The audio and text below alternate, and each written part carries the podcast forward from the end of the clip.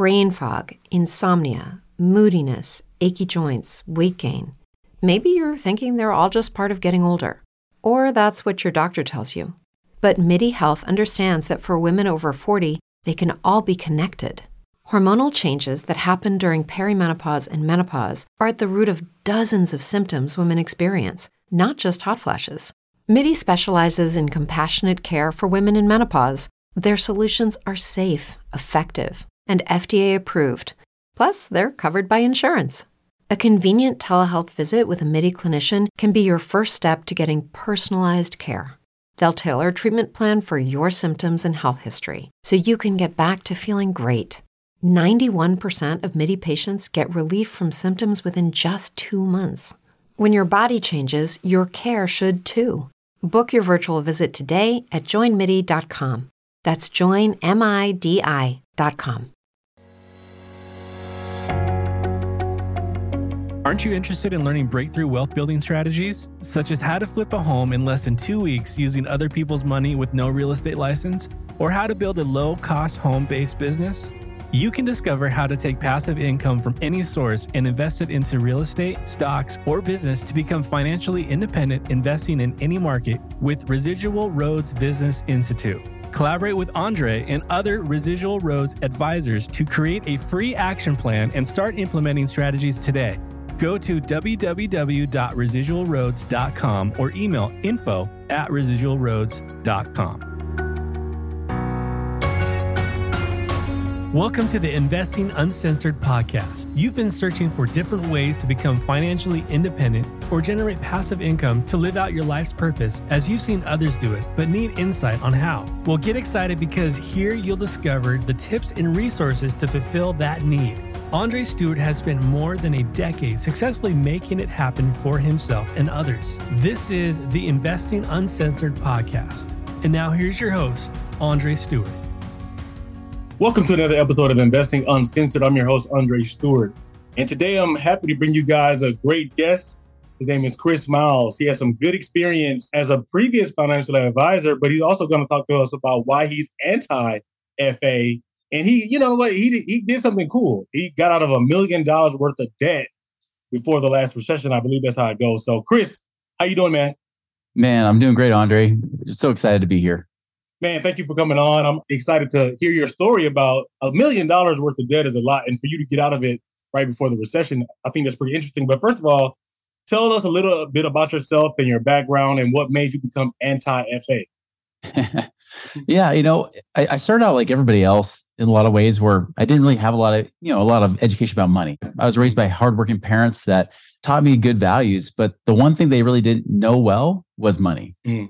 I remember, you know, my dad talking to us about stuff saying like, man, we can't afford this. What do you think? Money grows on trees? We're not made of money, you know? And he'd say all that kind of crap that you grow up with, right? We can't afford this. Even the worst one was he would say things like, I'm going to work my job until I die. In fact, my job will kill me. Wow. I said, all right, well, I don't want that life. Uh-huh. So I vowed as, you know, any teenager, not to become like your parents, Correct. Vowed to do my own thing. So while I was going to college, right before I was about to graduate with my bachelor's, I knew I wanted to be an entrepreneur of some mm. sort. And especially I was going to be doing business consulting. So I thought, well, if I'm going to do business consulting, shouldn't I have business experience? Correct. So I dropped out of college with one class to go. Just took what was supposed to be a one-year sabbatical to go be an entrepreneur somehow. And the first thing that came up was becoming a financial advisor. And I thought, well, this is cool because not only do I learn how to be a business owner, but this is a commission-only type thing that way, but I can also learn about money. Maybe it can help me, and especially maybe it can help my dad get some of his life back. Mm-hmm. So I did that. And in fact, I stayed dropped out, never went back to college again.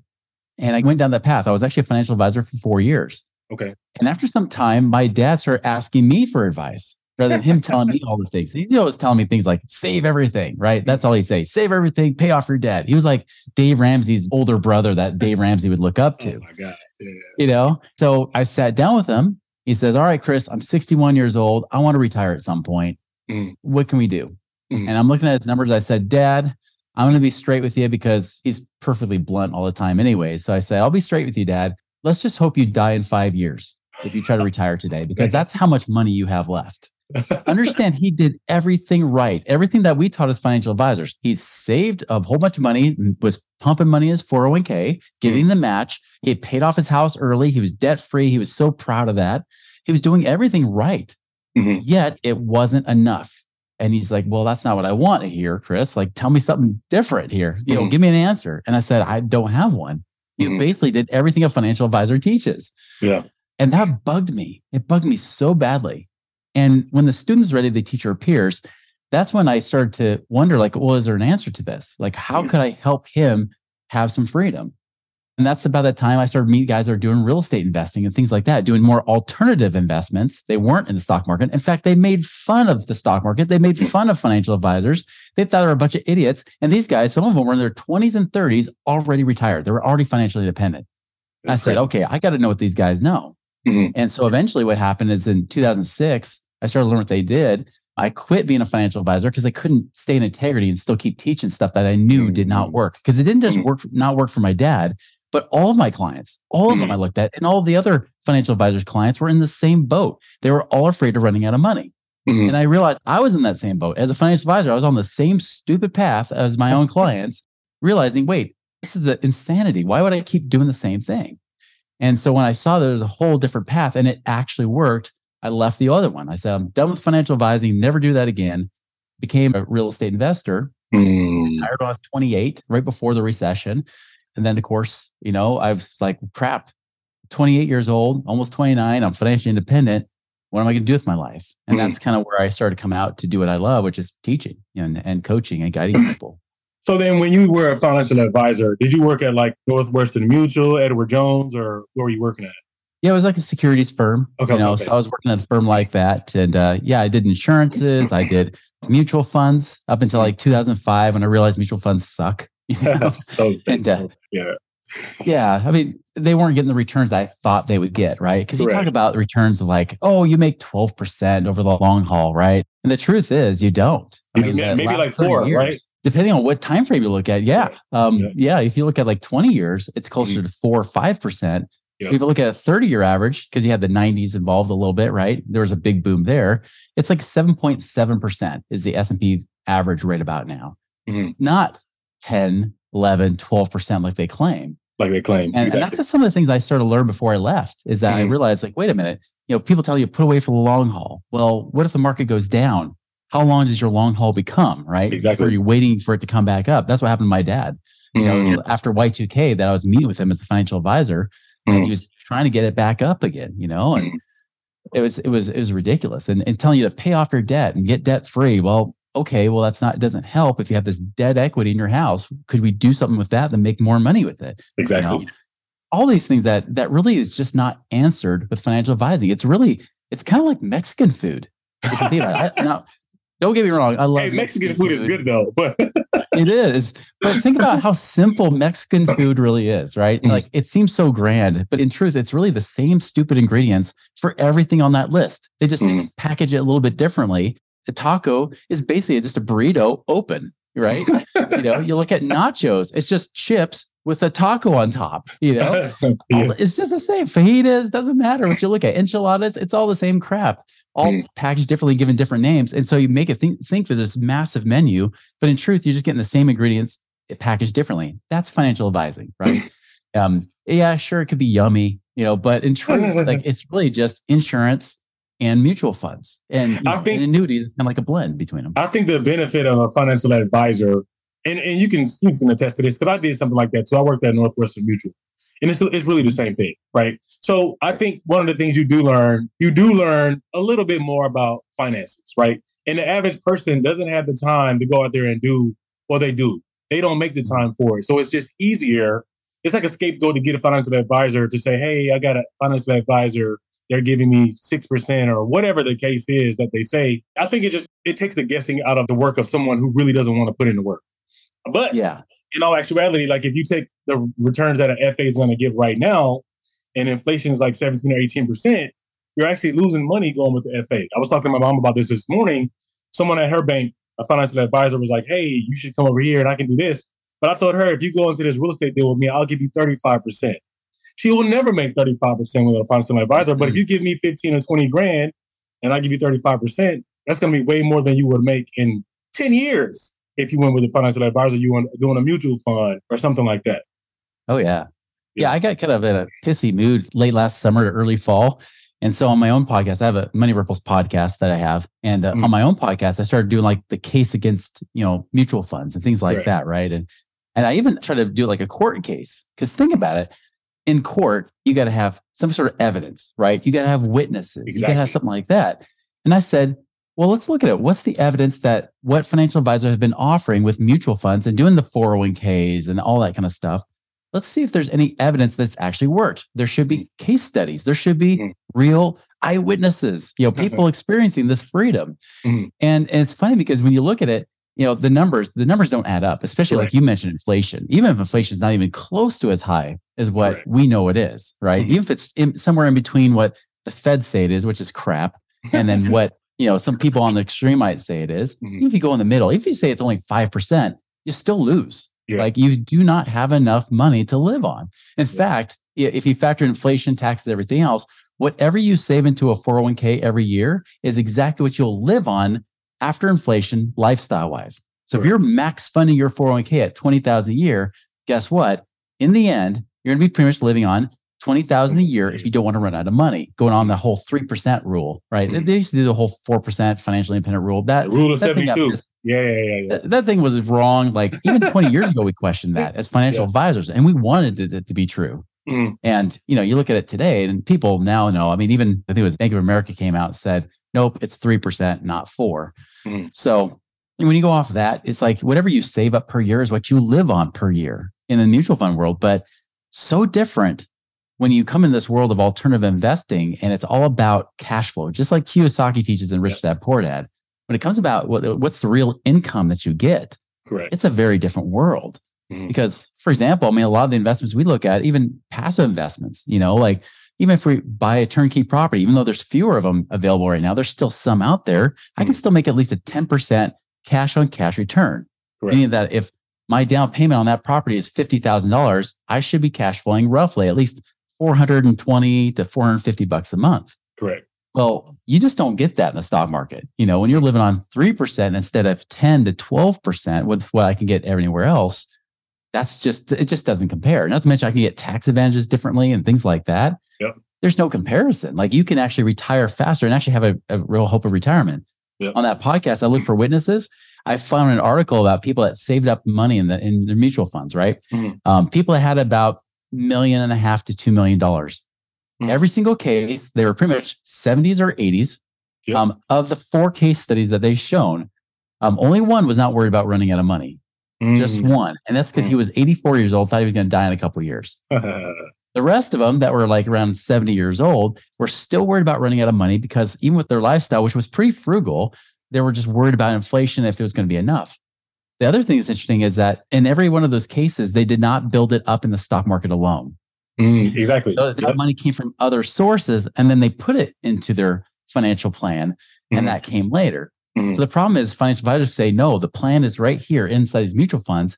But even the most successful case studies in these retirement plans, the money didn't come from the mutual funds. It came right. from outside sources like inheritance or yeah. selling, you know, a portion of a business or something like that, or selling a real estate property to then go and put in the market. Because even so if you get into an aggressive mutual fund, you know, you have the different ones, moderate, conservative, and then aggressive. Mm-hmm. Even the most aggressive, I think the max you can get is like, what, twelve percent, thirteen percent over the course of a year, right? That's really, that's mm-hmm. that's not a lot, right? You can take twelve percent.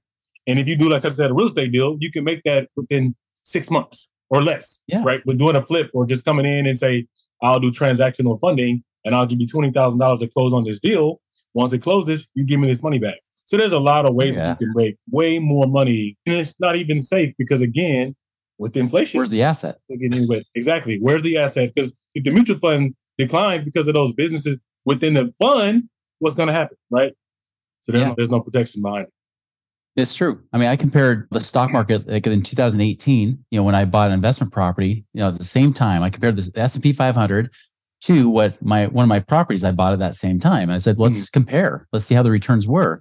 Stock market would have had about a forty percent return when I did that analysis, you know, mm-hmm. but my property did about a three hundred percent return, you know, mm-hmm. and that was just purely a turnkey rental. So I wasn't even managing the property. I wasn't, I was completely hands off. you know, I didn't even renovate it. I didn't fix or flip it. You know, I didn't exactly. do anything. You know, in that case, yeah. you could do even better than that, you know, yeah. when you can actually control it and be more of an active investor. And add value and to so it. Yep. Even as a passive investor, I did way better than the stock market, which had still boomed through twenty twenty-two.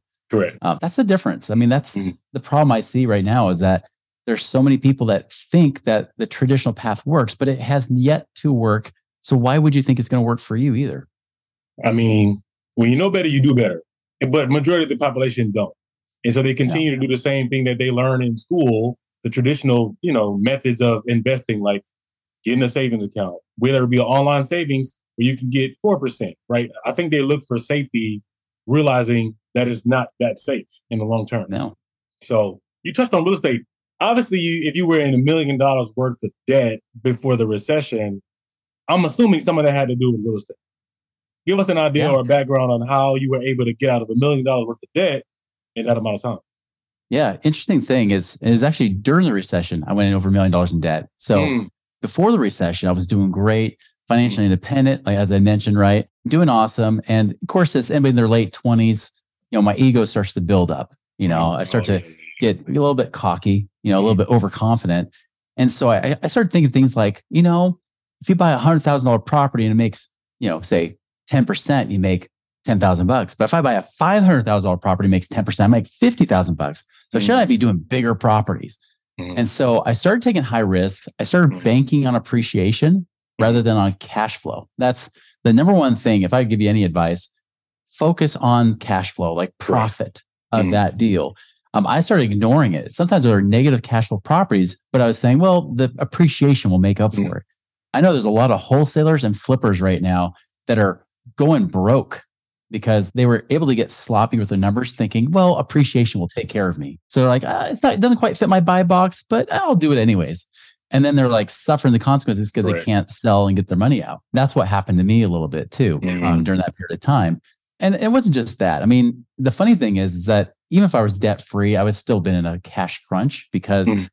you know, income was suffering, you know, mm-hmm. that was the big thing that's happened during that recession. So I had like this triple whammy. I started a new business. I was actually teaching people how to get out of the rat race, only mm-hmm. to find myself back in it in two thousand seven, two thousand eight. So I was in the hole like sixteen thousand a month. With everything else going on between business and personal. Mm-hmm. So I quickly went from millionaire to upside down millionaire, right? Mm-hmm. Like as I mentioned, like over a million dollars in debt. So to get out of it, um, I had to get real. Um, I had to really get my expenses under control. So I got lean and mean. That was mm-hmm. the number one thing. I started tracking my money. I stopped tracking my money during good times. Mm-hmm. It's like air. You yeah, never really yeah, count yeah. the breaths you take until somebody takes the air away. And then you're, you count every single breath you can get. Yeah. Money for me was that air. I was, I was, didn't have any. And so I had to get creative. I had to sell off assets, everything mm-hmm. I had. In fact, um, I even foreclosed on my house because my Lehman Brothers mortgage, uh, they wouldn't accept any short sale offers. So eventually they just foreclosed on me. Mm. And uh, I actually got foreclosed on a week before my fourth child was born. Oh, so man. I had to negotiate with the new owner saying, hey, I know you bought it in cash. Can I pay you two thousand bucks to stay for two more weeks so we have this baby and find a place to live? And we did. We we figured it out. But I had to get cash under control was one. Two is, you know, I started to really focus on income. I mean, mm. that's the only way out. You can only cut expenses back so far. You got to focus on income too, right? right? So the other half of that equation. So I started focusing on not so much just how to create a quick dollar. It was really more about how do I create value? Mm. Because the one thing I've learned that's always, always, no matter what the economic conditions are in the outside world, the one thing I can do to control my own economy is to find ways to create value for people because dollars exactly. follow value, yep. right? More value you create for people, the more dollars you can create. So for example, I was trying to teach people how to get out of the rat race, mm-hmm. but I'm one of those guys, I can't teach something I don't live. I just can't do it. I'm a horrible liar. So that's why I don't play poker, you know? So instead I started teaching people how to get resourceful, how to find the money. Many people were telling me that during the recession, they said, Chris, I'd love to pay you to figure out how to do this stuff and get creative with my money. I just don't have the money to pay you. Yeah. And I'm thinking in my back of my mind, I wouldn't say this verbally, but in the back of my mind, I'd say, well, I'm flat broke. In fact, I'm, I'm a million dollars more broke than the homeless guy on the street. Mm-hmm. Um, I bet you I could find the money. Yeah. So I would tell him, I said, listen, if I can help you find the money to pay me, would you then hire me? Well, yeah, of course. And so I show him little creative strategies. Uh, so like, for example, debt was one that a lot of people started to have. I have a mm-hmm. lot of because two thousand six, people thought that the sky's the limit. It was like twenty twenty-one, right? Exactly. Yeah. And so they had a lot of debt that started to amass, especially as people were losing jobs and whatnot. And the one thing I got creative doing for my own situation was dealing with debt. Mm-hmm. And so instead of telling people to focus on interest rates or pay off lowest balances, I would tell them to use a formula I call the cash flow index. Mm-hmm. And what you do is you take the balance of the loan, of any individual loan, divided by the minimum monthly payment, and you'll get a number, right? Mm-hmm. Um, and in other words, the way I'm calculating this is basically like, what's the highest R O I debt I can pay off, right? For mm-hmm. cash flow purposes. Well, I was looking for the one that had the lowest index. So mm-hmm. take, for example, say you have a ten thousand dollars car car loan mm-hmm. that you're paying five hundred dollars a month on. But you also have a ten thousand dollars credit card that you're paying two hundred dollars a month on. Mm-hmm. Now, good old Dave Ramsey, bless his Tennessee heart, he'll tell you, pay off that credit card and chop yeah. it up, put in a block of ice, all that kind of crap, right? Mm-hmm. But the thing is this, is that if you do use that index, you'll say ten thousand divided by the two hundred dollars credit card payment is a fifty. Mm-hmm. But ten thousand divided by the five hundred dollars car loan payment is a twenty. The lowest index you pay off first. Yeah. Even if it's the lowest interest rate, doesn't matter. We ignore the interest rate. Unless it's mm-hmm. a tiebreaker, then you use the interest rate as a tiebreaker. Mm-hmm. But when you look at that, think from a common sense standpoint, if all I have is ten thousand bucks, I had to pay off one or the other, and I'm hurting for cash flow, which almost anybody could be, especially if there's layoffs and things like that, you want to get rid of that biggest payment. Introducing WonderSuite from Bluehost dot com, the tool that makes WordPress wonderful for everyone. Website creation is hard, but now with Bluehost, you can answer a few simple questions about your business and goals, and the WonderSuite tools will automatically lay out your WordPress website or store in minutes. Seriously. From there, you can customize your design, pick your brand colors, and add blocks. No custom theme or coding required. You'll get content suggestions that you can keep or revise, and with Yoast S E O built in, we automatically help you get found in search engines. From step-by-step guidance to suggested plugins to an A I-powered help bot, our built-in tools make WordPress wonderful for everyone. Maybe that's why Bluehost has been recommended by WordPress dot org since two thousand five. Whether you're a beginner or a pro, you can join over two million Bluehost users. Go to bluehost.com slash wondersuite.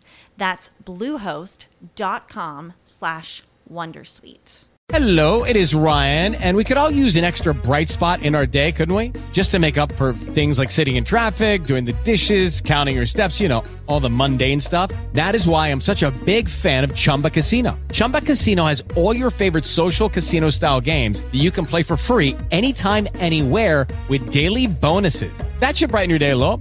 Actually, a lot. So sign up now at chumba casino dot com. That's chumba casino dot com. No purchase necessary. V G W Group. Void where prohibited by law. See terms and conditions. eighteen plus. Correct. So it's going to give you the biggest R O I by mm-hmm. paying off that loan. So, and think about it, ten thousand dollars. Not many people can take ten thousand dollars and make it, even in real estate, to make five hundred dollars a month off that, or six thousand bucks. You can on occasions, but most people won't do that. But you can get a guaranteed sixty percent rate of return on your money paying off that car loan. Mm-hmm. I remember I was onto something pretty interesting when I was looking at this woman. She was just fresh out of college. She had some student loans, she had a credit card, and she had her car loans. Mm-hmm. And we're looking at it. I said, here's what I would do. I'm like, I'm going to tell you to charge up your credit card with just your normal bills, mm-hmm. save up the two thousand dollars to pay off your car loan. Mm-hmm. And she's like, wait, you want me to charge up my credit card two thousand bucks so then you can pay off the two thousand dollars car loan? I said, mm-hmm. yes, because you'll free up two hundred forty bucks a month doing that way, even with the new credit card. Uh, so back to that. What if the credit card interest is higher than the interest on the car? Because I know people are thinking the same thing. Oh, yeah. And that's the thing. The interest really doesn't matter that much, especially if you are trying to aggressively pay off these loans. The interest really won't stack up against you that much. Now, like I said, as a tiebreaker, if they were both the same index number, mm-hmm. great. Go for the highest interest rate. I do that too. But in her case, what it did is allowed her to stop being negative, because I had another situation just like hers where they're in the hole about four hundred dollars a month, right? They were short four hundred dollars a month. A lot of that was actually overdraft fees because they yeah, couldn't yeah, quite yeah. time the paychecks right. So they had like two hundred dollars a month of that four hundred dollars in overdraft fees. Well, once we figure out like which ones to pay off, pay off the right credit card versus the ones they were p- trying to pay off, we actually freed up the four hundred dollars a month so they weren't having all these bank draft fees all the time.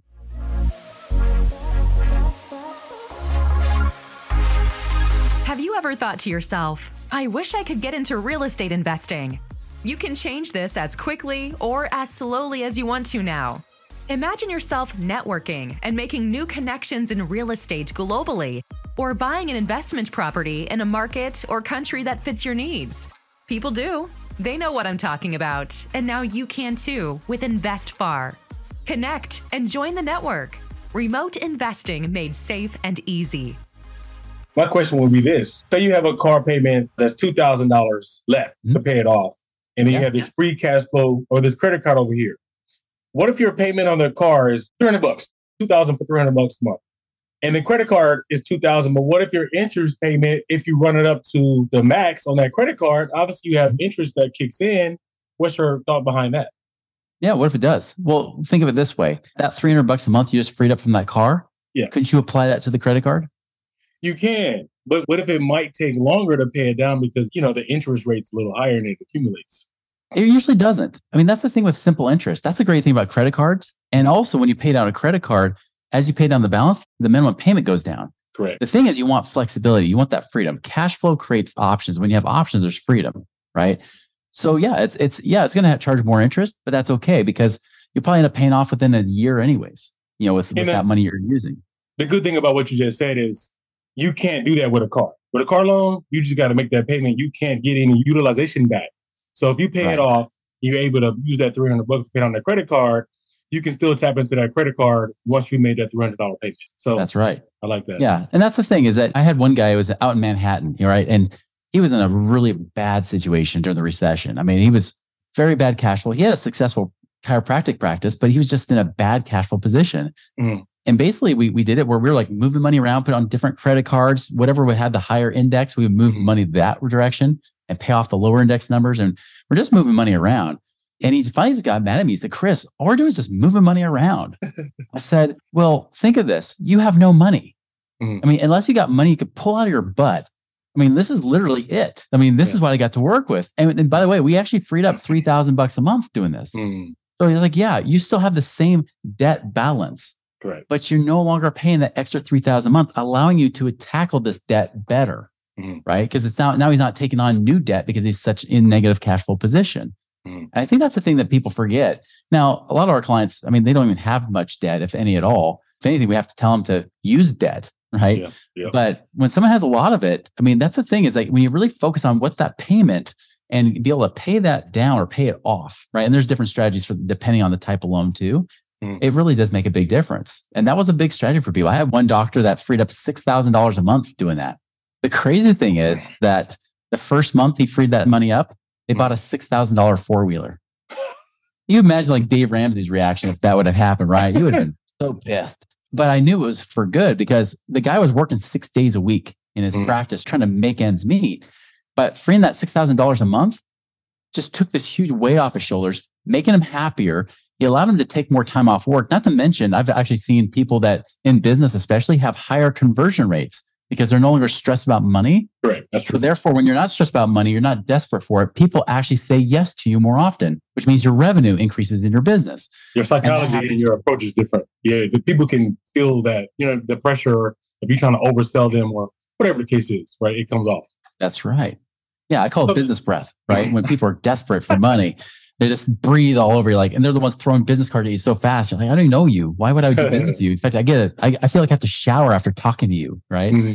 And that's what happened. The cool thing is, his wife said, you know what, Chris, we bought that six thousand dollars four-wheeler, but it's the best investment we've ever done because mm-hmm. he's now taken off Saturdays. I have the weekend with my husband. He's now taking that four-wheeler every weekend with our kids and creating memories with them. She's like, mm-hmm. Chris, not only did we get that six thousand dollars a month back, but we got our husband back. We got our father back. And she just starts bawling. She's like, that is priceless to us.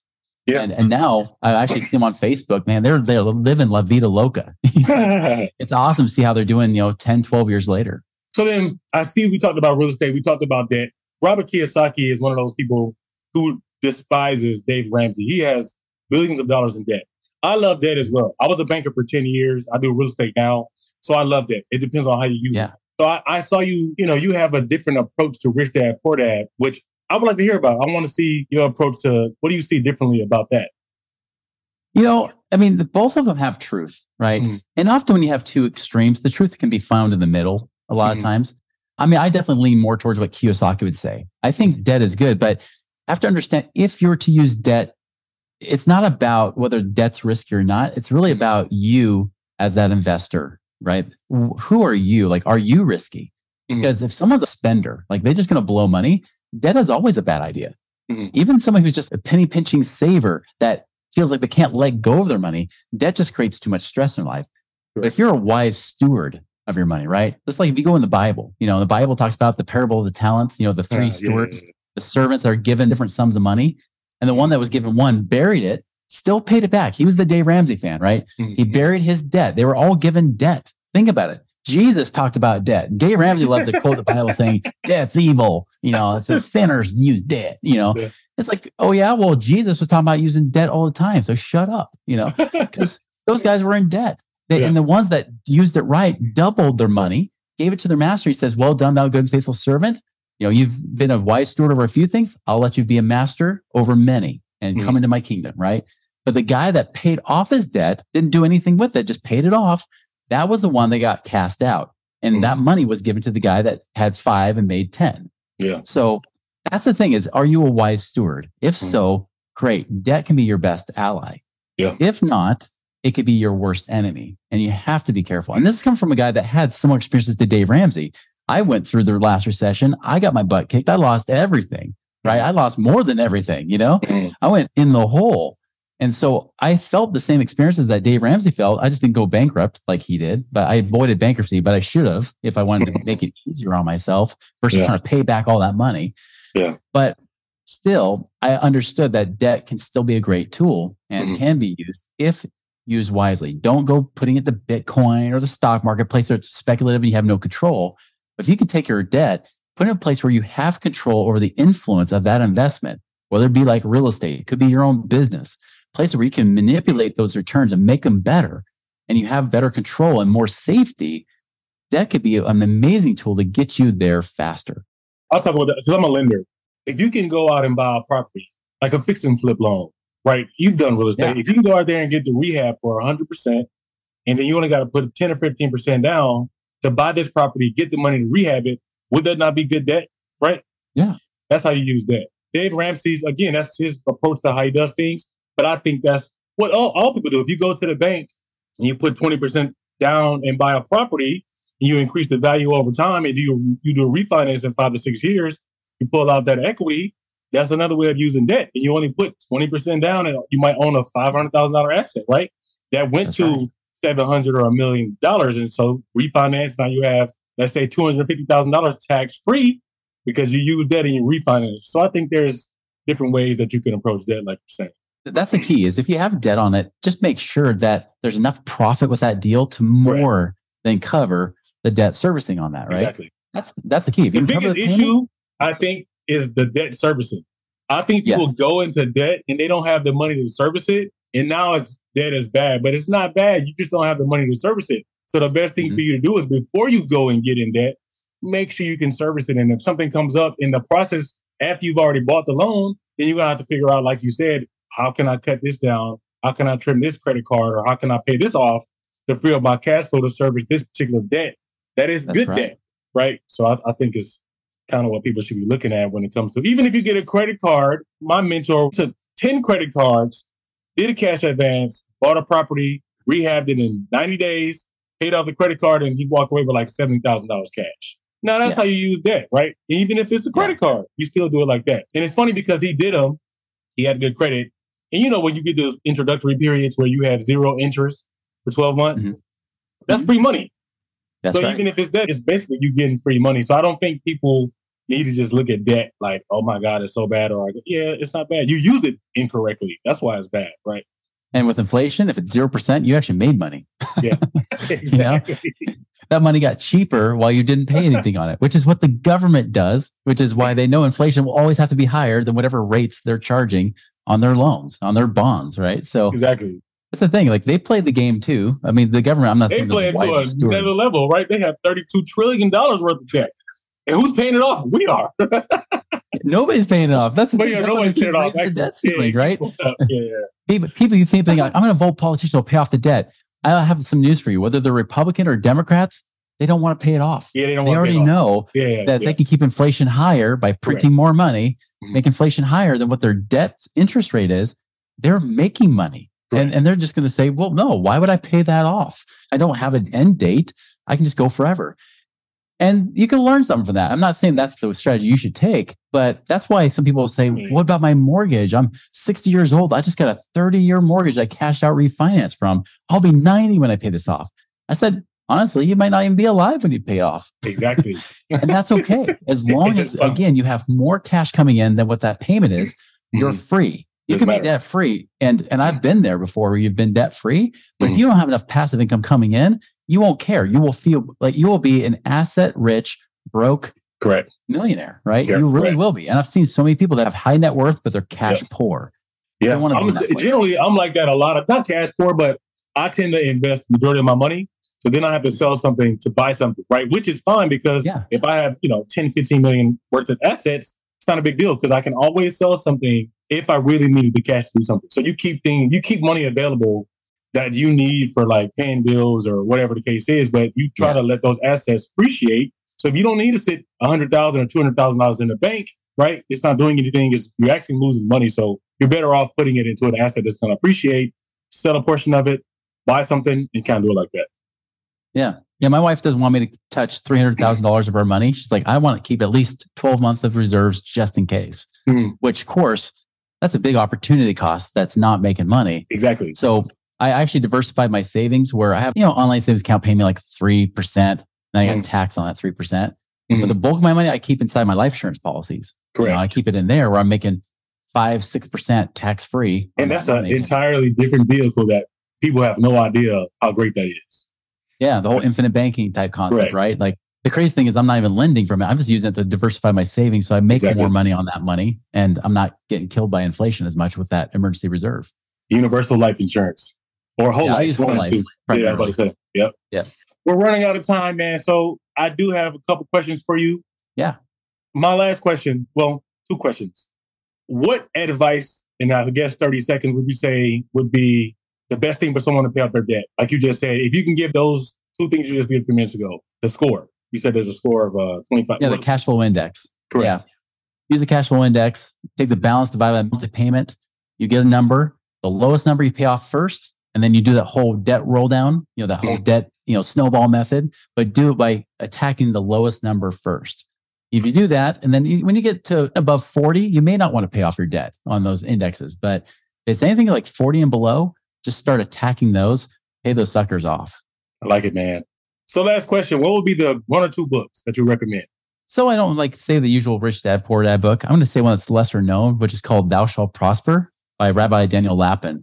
Great book from more of a Jewish perspective of how they see money and why they have as a people have been like so prosperous financially. Really good stuff in there, whether you're a business owner, whether you're looking to be an investor, great advice. I even had it on my podcast last year. It was such a good interview. I had to break it up in two parts. It was so good. So I'll tell you, like, that's a great book to check out.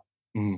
Like you said, everyone talks about Rich Dad, Poor Dad, but I have never heard of that book. What's the author's name again? Rabbi Daniel Lapin, as in okay. L A P I N. Guys. That's a good book, man. I think you should check it out based on what he's saying. If it's better than Rich Dad Poor Dad, which I think it's in like the top fifteen best-selling books of all time. Right?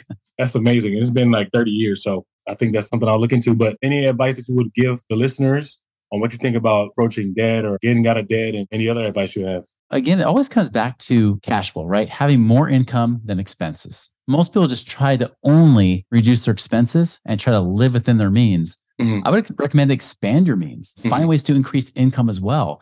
Put your money to work. There's nothing worse than having your money in prison, as I call it. Mm-hmm. People put their money in prison by putting it into the equity of their homes. They put it in prison by putting their four oh one k's and lock them up there or I R As.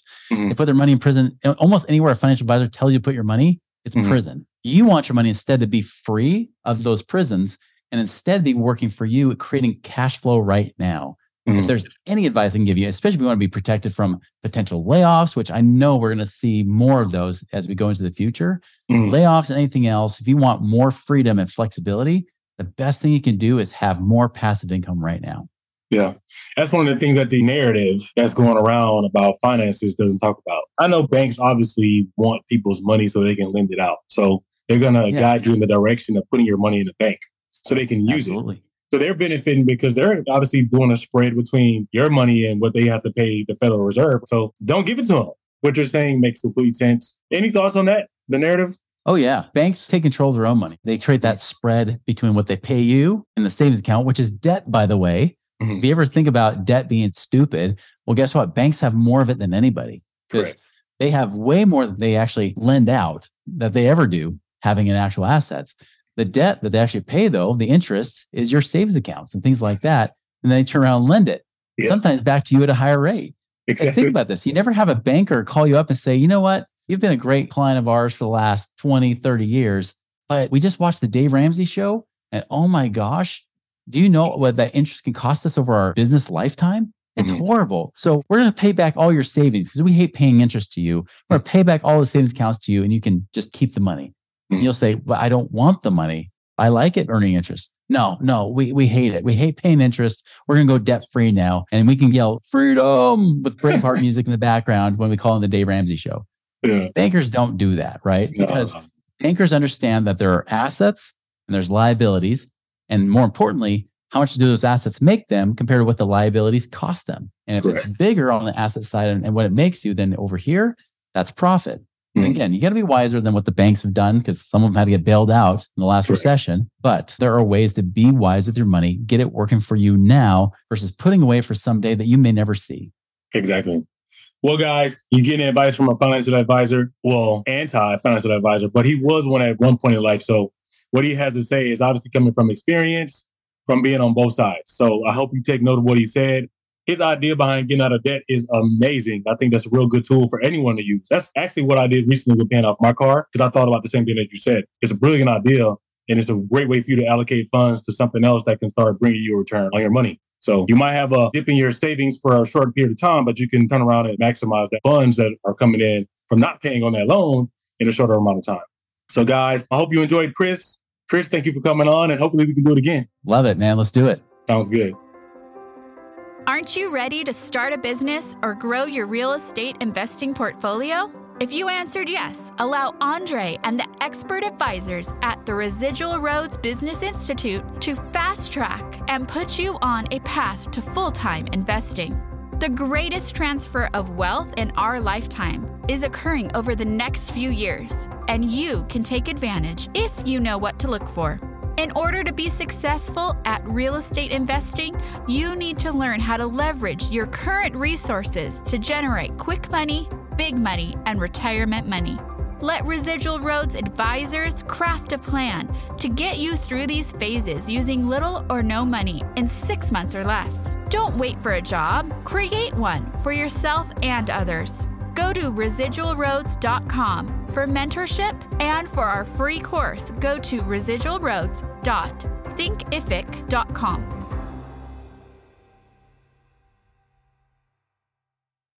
Lucky Land Casino, asking people, what's the weirdest place you've gotten lucky? Lucky? In line at the deli, I guess? Aha, in my dentist's office.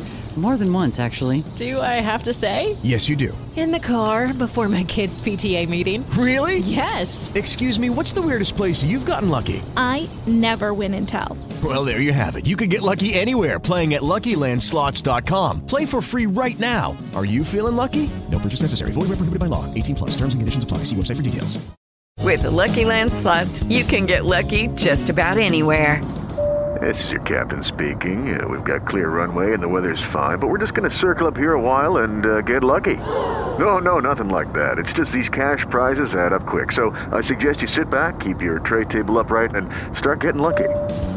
Play for free at lucky land slots dot com. Are you feeling lucky? No purchase necessary. Void where prohibited by law. eighteen plus terms and conditions apply. See website for details.